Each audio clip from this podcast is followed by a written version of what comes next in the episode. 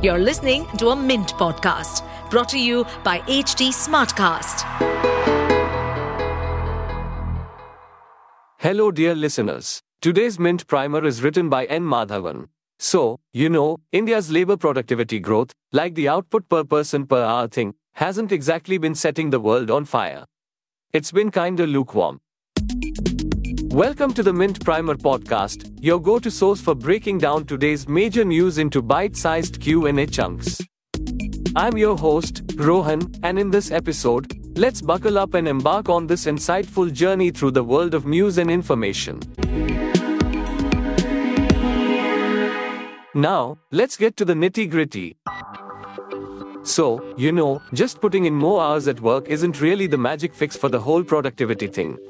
Mint is digging into why productivity growth is kinda slacking and what we can actually do to kick it up a notch. So, let's break down how India's been doing lately.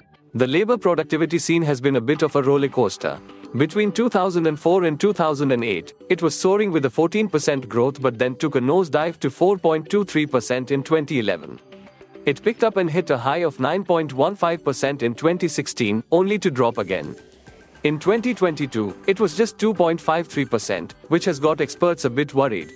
Especially considering India's seeing some hefty investments, though they're more on the capital intensive side.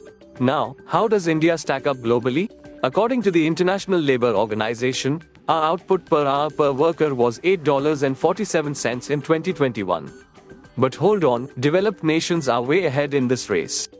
The US was at $70.68, Germany was at $58.31, the UK was at $51.35, and even China was at $13.53. Qatar and the UAE, they clocked in at $52.70 and $42.99, respectively. But the ILO isn't all praises for them, flagging their working conditions as not exactly decent since workers there put in more than 49 hours per week. So, what's keeping our productivity on the lower side? It's the way we manufacture stuff. We're more into the low value, high volume game. Also, the investment in innovation and tech is not as robust as it should be, plus, there's a skills gap, management hiccups, and work culture quirks.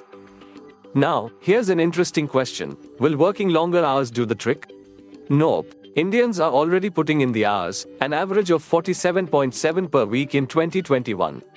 Compare that to Japan's 36.6, Germany's 34.3, the US's 36.4, and China's 46.1. So, the real need is for our workforce to level up their skills to handle more tech and automation, not just clock in more hours. Okay, so how can we rev up our productivity engine? According to the World Intellectual Property Organization, India filed around 55,718 patent applications in 2022. Sounds like a lot, right? Well, not when you put it next to China's 1.5 million and the US's 500,000. Our gross R&D spend dropped from 0.65% of GDP in 2017-18 to 0.64% in 2020-21. To climb up that manufacturing value chain, we need to invest more in tech and innovation. Companies should be experimenting, adopting best practices, and even embracing failures as they dive into tech to produce high value products. And that's a wrap for the day. India's productivity journey has had its highs and lows, facing challenges in innovation, technology adoption, and skill development. To compete globally, a concerted effort is needed to invest in R&D, embrace technology, and foster a culture of continuous improvement. Time to gear up for tomorrow's challenges. Do share your feedback on podcasts at hindustantimes.com.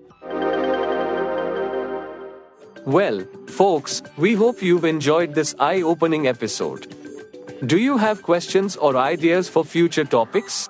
Drop them our way. Find us on Facebook, Twitter, Instagram, and LinkedIn for all the latest updates.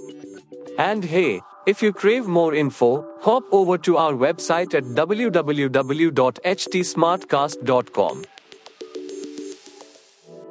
To stay updated on this podcast, follow us at HT Smartcast on all the major social media platforms.